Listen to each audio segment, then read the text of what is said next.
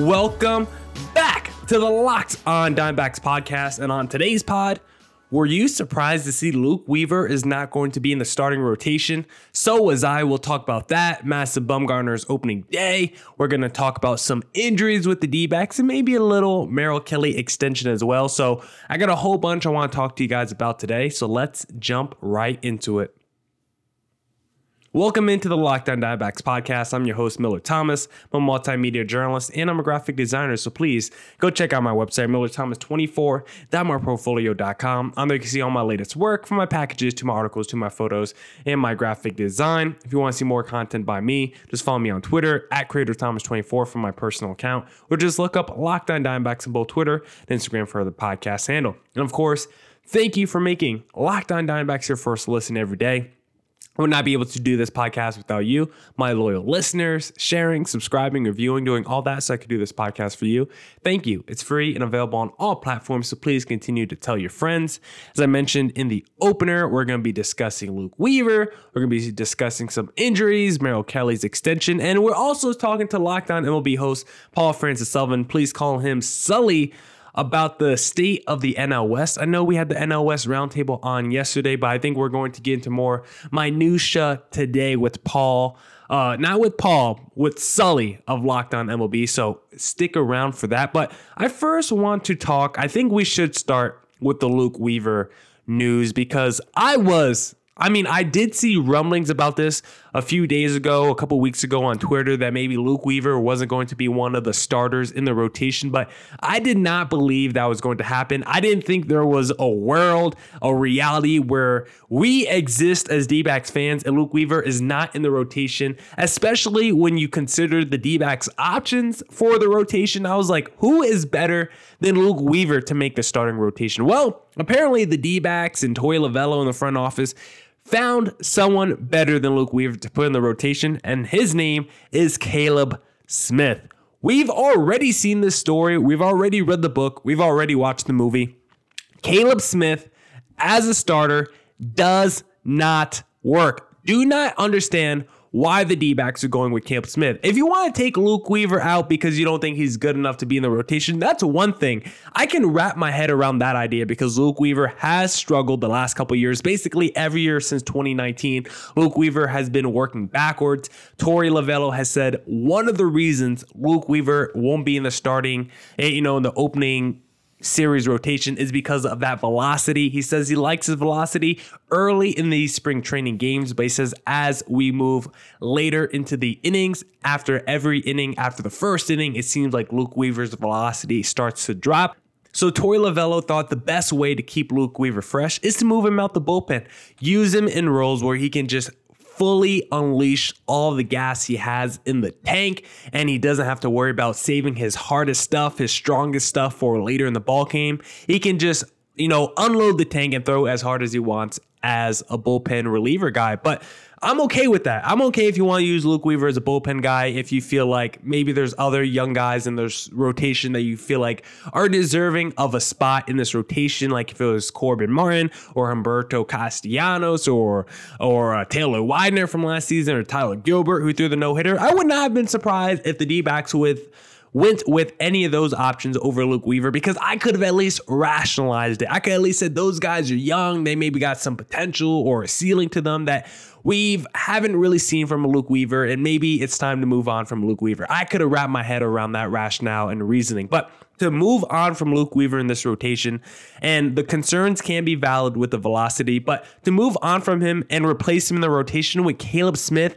it doesn't make any sense. I don't mind Caleb Smith as a pitcher. I'm not a huge fan of him, but as a reliever, He's very good. He's a very good middle long reliever for the D backs. 2.7 ERA as a reliever just last season. But guess what? When Caleb Smith is in as a starter, Caleb Smith is not good. 6.95 ERA as a starter. It does not make any sense. We know what Caleb Smith does as a starter, and it's not good. Is not productive. This should have gone to one of the young guys like Corbin Martin or Castellanos or any of the dudes who I mentioned before. It doesn't make sense to go with a Caleb Smith. I know Luke Weaver hasn't been a great starter. If you look at his numbers, um, the first time through the order, he allows a 194 average and a 655 OPS the first time through the order. So the numbers suggest he should be a good bullpen guy because those numbers get worse the more times he has to face a batter through the order. That second time through the order, especially, batters bat like 800 OPS against Luke Weaver, some crazy number. But that first time through the order, Luke Weaver does a really good job. And Luke Weaver's still young enough and he's got the stuff and the potential that everyone talks about where maybe he could be an elite setup man, maybe the closer of the future for the D backs. I don't know exactly what's in store with him, but I wouldn't be surprised if Luke Weaver ended up actually being a dynamite reliever for the D backs because they still need more of those. The D backs don't have a lot of relievers who could throw hard. And if Luke Weaver, if his velocity is sitting in the mid 90s between 93 and 94 when he's a reliever, that will be very good for the D backs because Ian Kennedy's back there, Mark Mark is back there. They don't really throw hard. Luke Weaver could be that dude that throws hard, and you could have a really solid seventh, eighth, ninth inning going with Weaver, Kennedy, and Mark Melancon. So I would be very interested to see how that works out. I don't mind Luke Weaver in the bullpen. I just hate seeing Caleb Smith in the starting rotation because it's not even like Luke Weaver is our worst rotation starter. We're still going out there with Madison Bumgarner. Like freaking Madison Bumgarner is starting opening day. That's why I don't really understand taking Luke Weaver out the rotation. I understand the rationale, I understand the reasoning, but when you still have someone in the rotation worse than Luke Weaver. I don't think Luke Weaver should, should have been the first option to be yanked from the rotation. And I get it. Madison Bumgarner is getting paid like a quarter of the payroll this season. He's owed a lot of money. He's owed like 60 million over the last three years. But if you're saying, hey, Luke Weaver, we have to move you to the bullpen because it's the best choice for our team, it's the best choice that helps us win ball games in 2022. Well, the same is for Madison Bumgarner. He should not be starting opening day. We've seen this story like Caleb Smith. We've watched this movie the last two years. Madison Bumgarner is washed. At least Luke Weaver's still young, and I can still convince myself and lie to myself. There's still upside there with Luke Weaver. Even if I haven't seen it in three years, I can still convince myself and lie to myself that there's still an upside and untapped potential within Luke Weaver. For Madison Bumgarner, his potential is just tapped.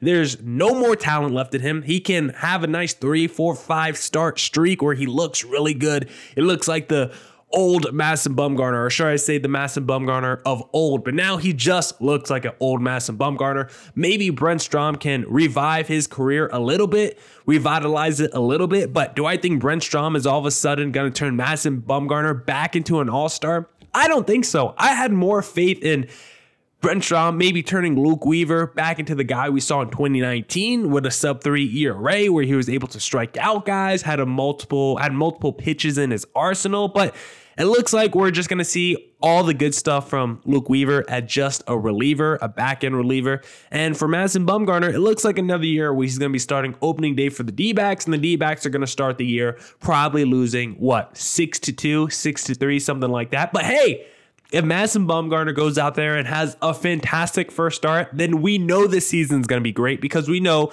Brent Strom is the real deal and he was able to turn Madison Bumgarner into a legit starting pitcher again. Brent Strom might be in the in consideration for MVP depending on how this season goes. So I'm very curious to see how opening day goes because I want to see what Madison Bumgarner looks like. And I want to see if we get that first taste of Luke Weaver coming out the bullpen. So there's a whole bunch of storylines and narratives for D backs fans to watch on opening day, which I think is going to be a blast. But one thing that's not a blast is injuries. So, who is expected to not be there for opening day and who might replace them? That's what I want to talk to you guys about. But first,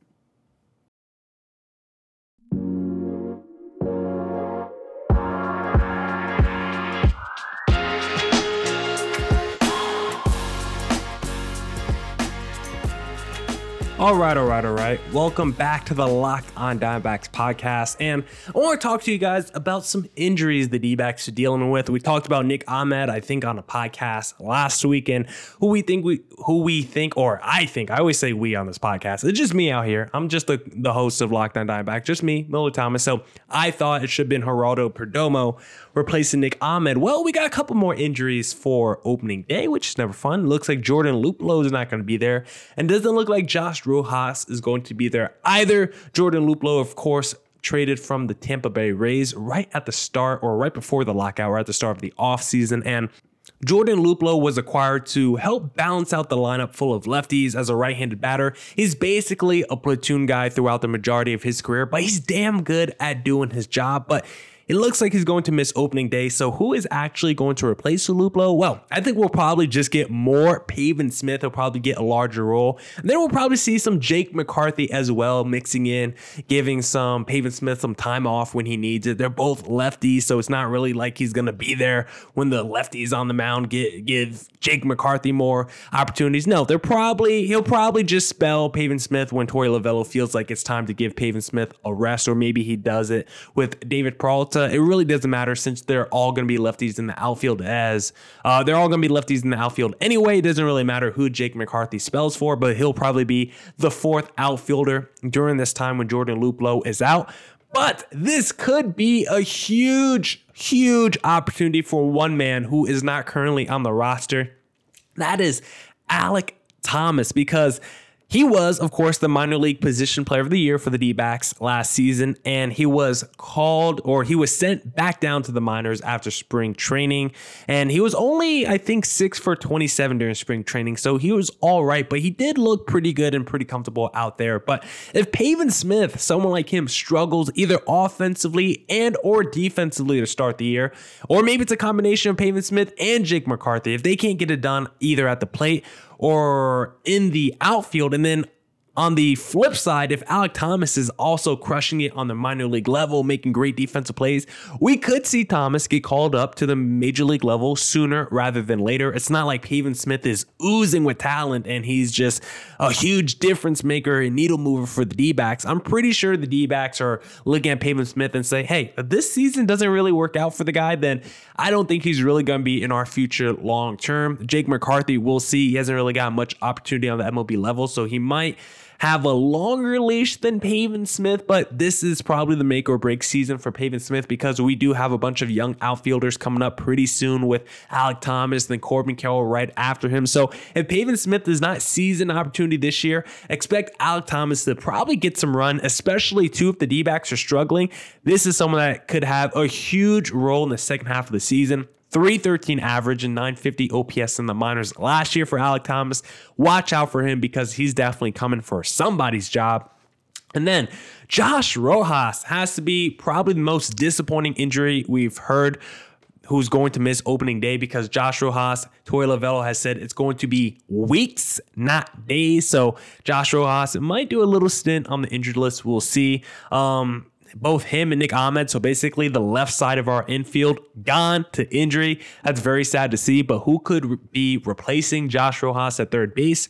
Well, it's either going to be Drew Ellis or Jake Hager, and they're both righties, so they at least will help balance out the lineup. For Hager, he's like 29 years old, and he just he's never been good anywhere in his major league career. So I don't even understand why the D-backs would go with him as an option. Um, his minor league numbers aren't good, his major league numbers aren't good. I'm just off Hager. He could be the backup if he wants, but I think the starting third baseman for 2022 has to be Drew Ellis if there's no Josh Rojas there because Ellis, only 26 years old, so a lot of these guys, I can at least convince myself that there's some untapped potential or ceiling with Drew Ellis that we haven't really seen yet. And he's also coming off the best season of his career in the minor leagues. Last season at AAA, Drew Ellis, 1014 OPS, 20 home runs in 81 games. He looked really good and really comfortable at the plate. He did have a cup of coffee on the major league level with the D backs last season, and he didn't do much. Nine hits in 69 at bats. I'm going to stay away from any 69 jokes right there, but at least he got a taste of major league, uh, uh, of major league playing time last season, and at least he really balled out on the minor league level. So I feel like Drew Ellis should be the man to win the third base job with Josh Rojas out. But Torey Lovullo has talked about defense will be the key to winning the third base job. So hopefully Drew Ellis can play better defense than Jake Hager because he's definitely, he's definitely a better offensive player.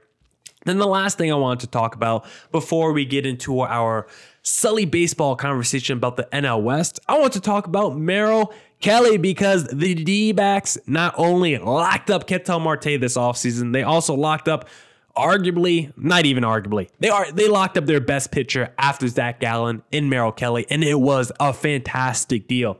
Merrill Kelly receives a $1 million signing bonus, and then he will earn $8 million in 2023 and $8 million in 2024 with a $7 million club option in 2025. Now, Merrill Kelly is a little bit older. I believe he's 33 years old, but he is also someone only in his fourth year Major League Baseball. He came over from the Korean League, I believe, and the D backs have been very in love with Merrill Kelly ever since they signed him because why shouldn't they? This has been basically a, a gem was it? Undiscovered gem? Not uncut gem. A, a, a, diamond in the rough. That's what they found. The d-backs found a diamond in the rough with merrill kelly. He's no ace or anything like that but over 427 innings with the D-backs. He's posted a 4.27 ERA, a 20% strikeout rate, a 6.6 walk rate, and a 43% grounder rate. That those are really solid numbers. Those are the numbers that a number three or a number four starter should have.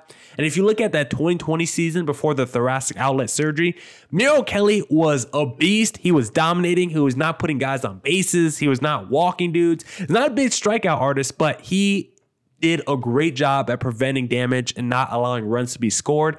Then he had the surgery, and then he comes back in 2021. And it was just great to see him be healthy. And he really struggled to start the year, but I think around June is where Merrill Kelly started to get back into a groove and start to pick things up a little bit. I wonder what his ERA was like the last three months of the season. Feel like it was probably in the low fours, maybe even high three. So I think this is going to be a very good season for Merrill Kelly. I think he should be the opening day starter if Zach Gallen is dealing with shoulder issues and you don't think he can be uh, their opening day, it should be Merrill Kelly over Madison Bumgarner because I think we're low key gonna get the 2020 Merrill Kelly back. I think Merrill Kelly's gonna pitch to like a 3 4, 3 5 ERA, a walk rate, you know, around two walks per nine innings, not allow a lot of home runs, probably not striking out a ton of folks either, but just ground balls, not putting guys on bases and not allowing earned runs, and a lot of innings pitched. So I think Merrill Kelly's going to be easily, I don't even think it's a hot take. I don't think it's a crazy take at all. I think everyone actually agrees with me. Merrill Kelly is easily the second best pitcher in the rotation. And I think he will actually have a pretty damn good season. Not no Cy Young candidate or anything like that, but a 3-5 ERA where you feel like, damn, he's a legit number two or number three starter. And maybe he's a trade piece at the deadline if the D-back just want to get wacky and add some prospects. But I think they're more inclined to keep Merrill Kelly and add him to a rotation that they are trying to rebuild and retool. Now we'll talk with uh, we'll talk with Paul Francis Sullivan of Locked On MLB. Please call him Sully about the NL West. But first, I want to talk to you guys about Built Bar because this is the time of year that I've pretty much given up on all my New Year's resolutions, but not this year. I'm sticking to my resolution to eat right thanks to Built Bar. And have you tried the puffs? They are brand new to Built Bar because they are fluffy, they're marshmallowy, they are a protein bar that's also covered in 100% chocolate, real chocolate that is, like all Built Bars. And like all Built Bars, it's soft and it's easy to chew. And the reason why I love Built Bars, just like how I love the Puffs, is that I think that I'm eating candy bar. I think that I'm eating some unhealthy treat or something like that. But in reality, I'm actually eating a protein bar, low in calorie, low in sugar, high in protein, high in fiber, great for that keto diet. Guess what? If you want your own Built Bar, just go to built.com, use promo code LOCK15, and you'll get 15% off your next order. Promo code LOCK15 for 15% off at built.com.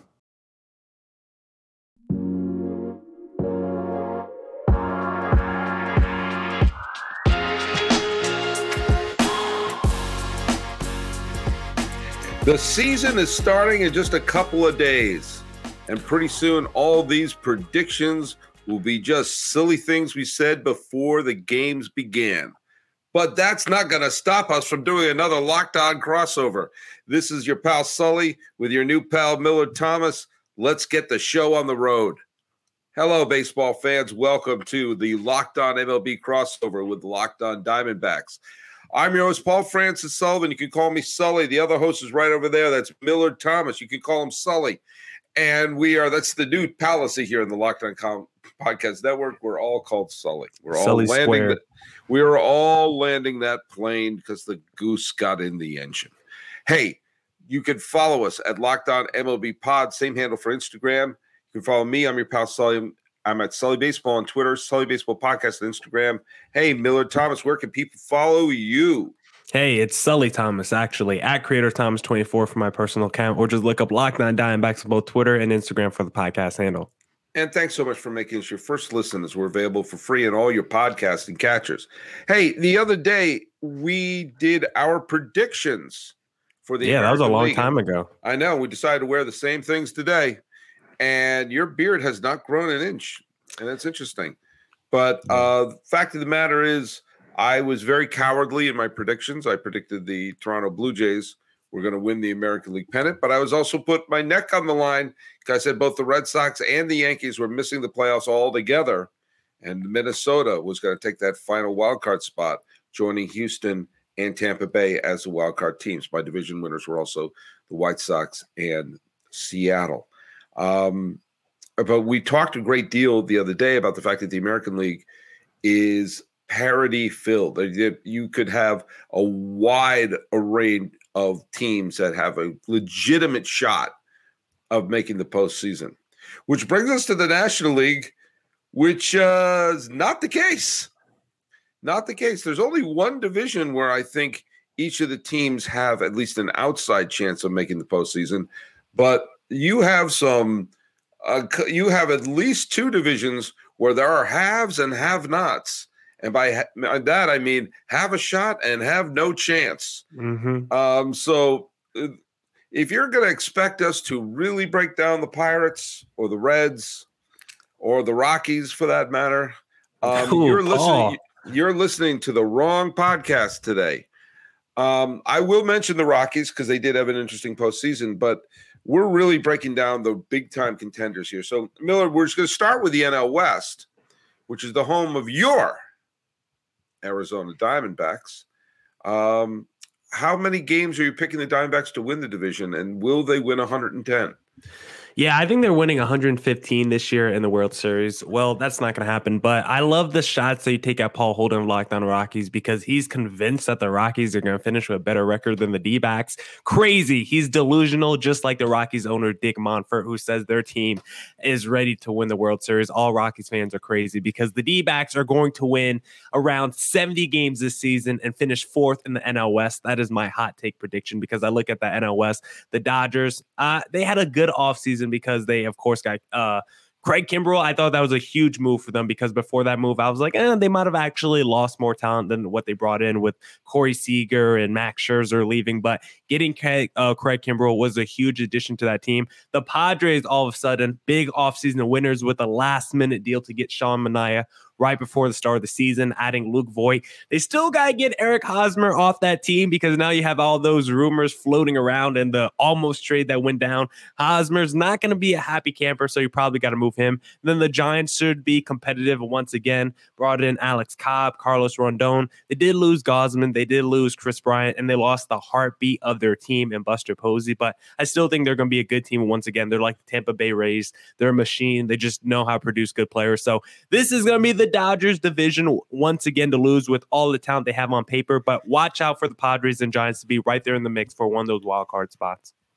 I mean, last year the Giants became the greatest poster child for how analytics works well in the regular season because if you looked at the parts, the individual parts of that team, that was not a 107 win team. No, I don't know how they did that. I mean, the the Dodgers won 106 games and had to play a wild card game yeah. where it was tied in the ninth. They, they had like what 20 more wins than the team they were playing in the wild card. Yeah, it was ridiculous, and by the and was a a by the way an absolute uh, uh, demonstrated why I, I want to just get rid of the divisions. If we if we're having the the playoffs are designed that the two best there's no way that the two best teams in baseball can play each other for the pennant. There's something Mhm. wrong with the with the system for that. But anyway, I digress on that.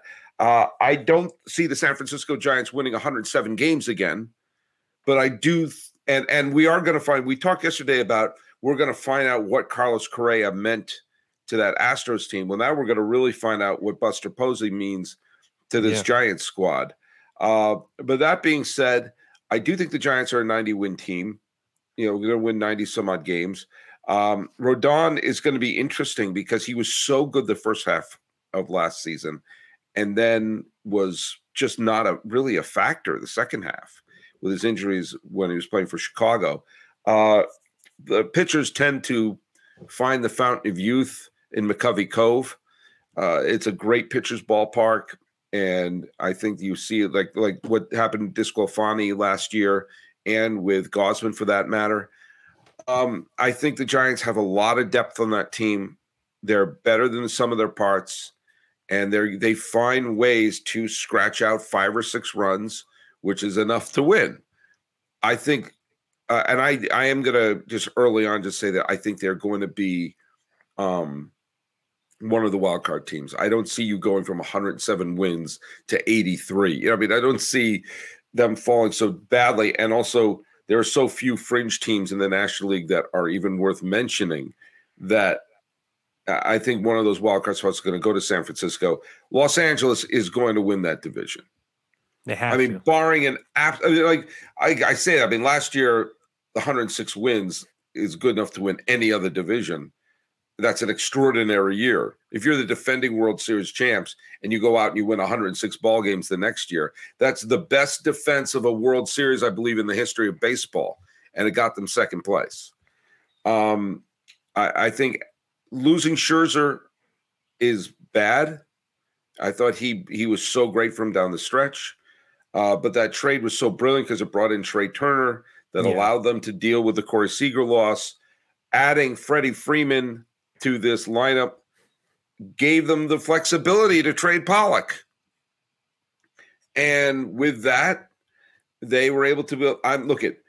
I I had a big thing to talk about Kimbrel the other day that he was had he went on a five or six year period where he was as one great the greatest yeah, of all time for that ever. period of time.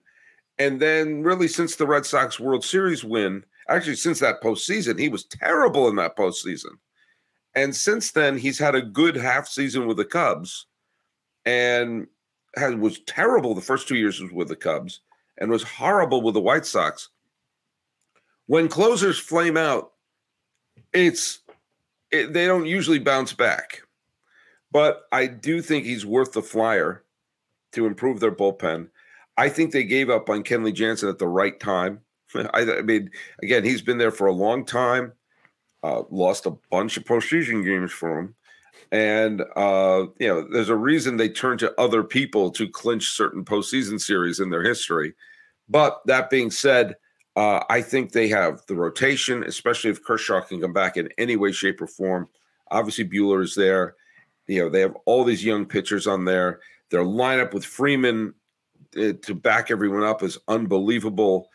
I think this is a hundred win team easily, and um, and should be the favorite. In fact, I think when we make our picks, we we probably shouldn't be allowed to pick the Dodgers. It has to be anyone. Who, who do you have going other than the Dodgers? Um, Yeah, you think about- conversation. Yeah, conversations about the Dodgers are pretty boring because there's really not much to say about them. They're they're loaded at every position. There's really not much of a minutia discussion you can have about the Dodgers. Really, the most interesting team to me, probably in the division, is the San Diego Padres Mhm. because we knew they flamed in the second half. We've all talked about their collapse. We did our NL West roundtable on Friday. We all gave Javier a lot of crap about the Padres second half collapse. So they're going to be an interesting team to watch. They brought in your guy, Bob Melvin, to be the new manager of that team. So hopefully he can maximize the talent. I think their rotation is still super talented. A lot of those guys had really down seasons last year, but you still got Snell, you Darvish, Clevenger, Musgrove, We now got Sean Manaea. Like that is a very talented rotation. That lineup is going to have a lot of talent as well with the Machados. Obviously, Tatis might not be there for what three to four months. Javier doesn't even seem too confident that he might come back this season. So that's a very interesting team to keep their to keep our eyes on. Uh, but you never know. They still got trade Eric Hosmer, and they still have AJ Preller, who has been super aggressive as a GM. So they could always go out there and make a move and add a, a bat to their lineup, like the Dodgers, who have so many pieces, like a Gavin Lux and Max Muncies, that they could always trade if they feel like they need another starter in their rotation as well. So I think the NL West has a lot of teams like the Padres and Dodgers who you have to watch out for at the deadline to be buyers because they just have pieces that they can move. Yeah. And by the way, as a Diamondback fan, you may remember the fact that when Bob Melvin was the manager of the D backs in 2007, they got all the way to the National League Championship Series, and that team had a negative run differential that year and still got them to 90 wins. He got a bunch of no name teams who are constantly replacing their parts in Oakland to the postseason year in and year out. I think it's very intriguing to see what Melvin can do with a team that's willing to spend money. We live in a world where San Diego is a team where people are willing to spend money, but hey, good for them. Uh, speaking of spending money, the Rockies had a surreal postseason where they opened up the bank and gave one of the richest contracts of the postseason, not to their own Trevor Story, which mm-hmm. I could understand saying, hey, you developed this, you're going to be part of our team. We're going to try to build something eventually and you'll be part of it. But no. to Kris Bryant, who's on the wrong side of 30 and has already won a World Series, and while is still a talented player, um, signed way too long a contract. Good for him. Good for Kris Bryant. Yay. You know, pay that man. He should have been a Cub for life. And he's like, well, if I'm not a Cub for life, I'm going to take the richest contract I get my hands on. I have no, I have no, uh, I have no issue with Kris Bryant. I just don't understand moves when you're when you're not there. Why you spend money, and then you have the Diamondbacks. Hey, Make us yeah, oh, yeah, yeah. I, I, thought you were gonna give a whole tangent about the D backs and nope. what they were doing this offseason. Make us feel good. I thought you were having some thoughts. Uh, you know, the D backs they traded for Jordan Luplow. He's gonna miss the start of the season, so that's not that's not a great start. Josh Rojas, yeah, he's going to miss the start of the season. Zach Gallen, he's dealing with some shoulder issues. So we're coming into the season not too hot, but hey, we still added Ian Kennedy. We added Mark the Shark Melancon. The back end of the bullpen is going to be better. Dalton Varsho is going to be an everyday player in center field. Seth Beer is going to get some major playing time at the DH position, hopefully this year. So I think the offense is going to be greatly improved. David Peralta looks like a new man coming out the offseason. His body looks slimmer. He's starting to hit for power, at least in spring training. So hopefully that can carry over. We just gave Merrill Kelly an extension. He looks like he's back to being the 2020 Merrill Kelly. We'll see with Madison Bumgarner. I got no hope for that guy. So I, I really don't know what to say about him. But overall, I think this team should improve by like 15 to 20 wins. And that sounds crazy, but if the D backs win an extra 20 games, that's only 72 wins from the 52 that they won last year. So I think they're going to have one of the biggest swings in baseball in terms of uh in terms of adding wins to the previous year's record.